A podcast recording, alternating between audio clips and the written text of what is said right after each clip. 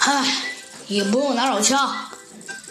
公路伤心的说道：“唉，继续说。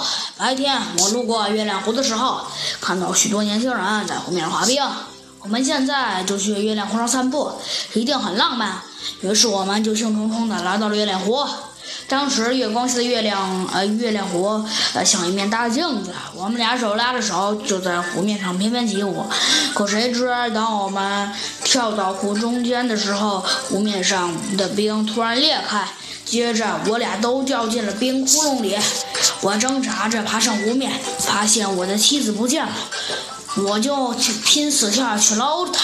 可是由于没有任何工具，捞了好一会儿也没捞着，就爬上湖面，跑到离月亮湖最近的呃沈阳村，敲开了呃白杨大叔的家门，请他们拿上工具来救我妻子。经过半个多小时的打捞，才把我的妻子打捞上来。后来白杨大叔呃就给我的岳母打了电话，后来呃白杨大叔见我衣服结冰了，就让我回去换衣服了。公路的陈述，猴子警长啊，总算把那颗提着的心先放了下来。他慢慢的把手从手枪上移了开来，说道：“嗯，那好吧，那你还是先走了吧。”于是猴子警长还是先让公路走了。公路走后，小鸡墩墩十分不解的问猴子警长。猴子警长，你为什么把大耳猪给放了呢？唉，猴子警长叹了口气说道：“因为目前我们还没有掌握他，我们还没有掌握他的证据啊。”猴子警长说出了自己无奈的理由。嗯，我认为，呃，猴子警长，我觉得，我觉得，我觉得，呃，我觉得，呃，小鹿，哦，不对，白鹿小姐的。死亡纯属意外，小鸡墩墩啊突然说道：“嗯，小鸡墩墩，为什么？”猴子警长啊，好像听了小鸡墩墩这句话，一下子就机灵了起来。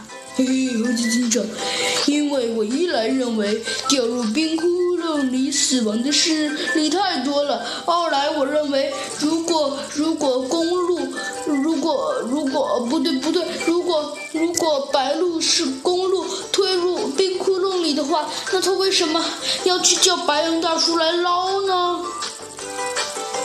小鸡墩墩不解地说道：“嗯，小鸡墩墩。”我现在不能完全确定，但是我可以给你一个推理。我觉得这恰恰应该正是公鹿在耍的小聪明。你想一想，一块出来散步。还有，猴子警长继续说道：“嗯，还有，白鹿被拖入冰窟窿里，他怎么回去交代？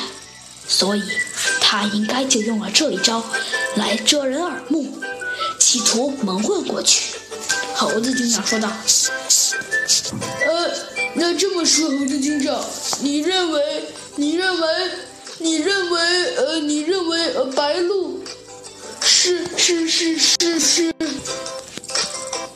呃，公路推进去的，那那可是我们，你有证据吗？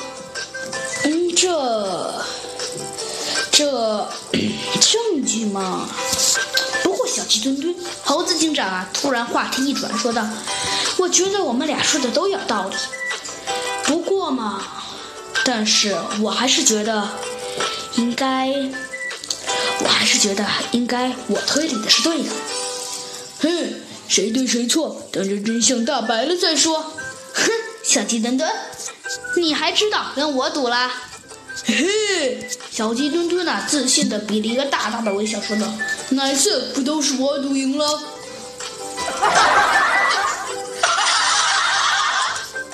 哦，是吗，小鸡墩墩？好了好了，小鸡墩墩呐，第一个打断了这个搞笑的场面，他说道：“那么下一步我们怎么办呀？”小鸡墩墩不解的问道。我们大家应该要开动脑筋，寻找新的破案线索了。”猴子警长说道。第二天早晨一起床，猴子警长啊就坐到了他的办公室，打开了那本《翻科学杂志》，企图从。中找到一点启发。可是就在这时，突然他听到了啪嗒一声，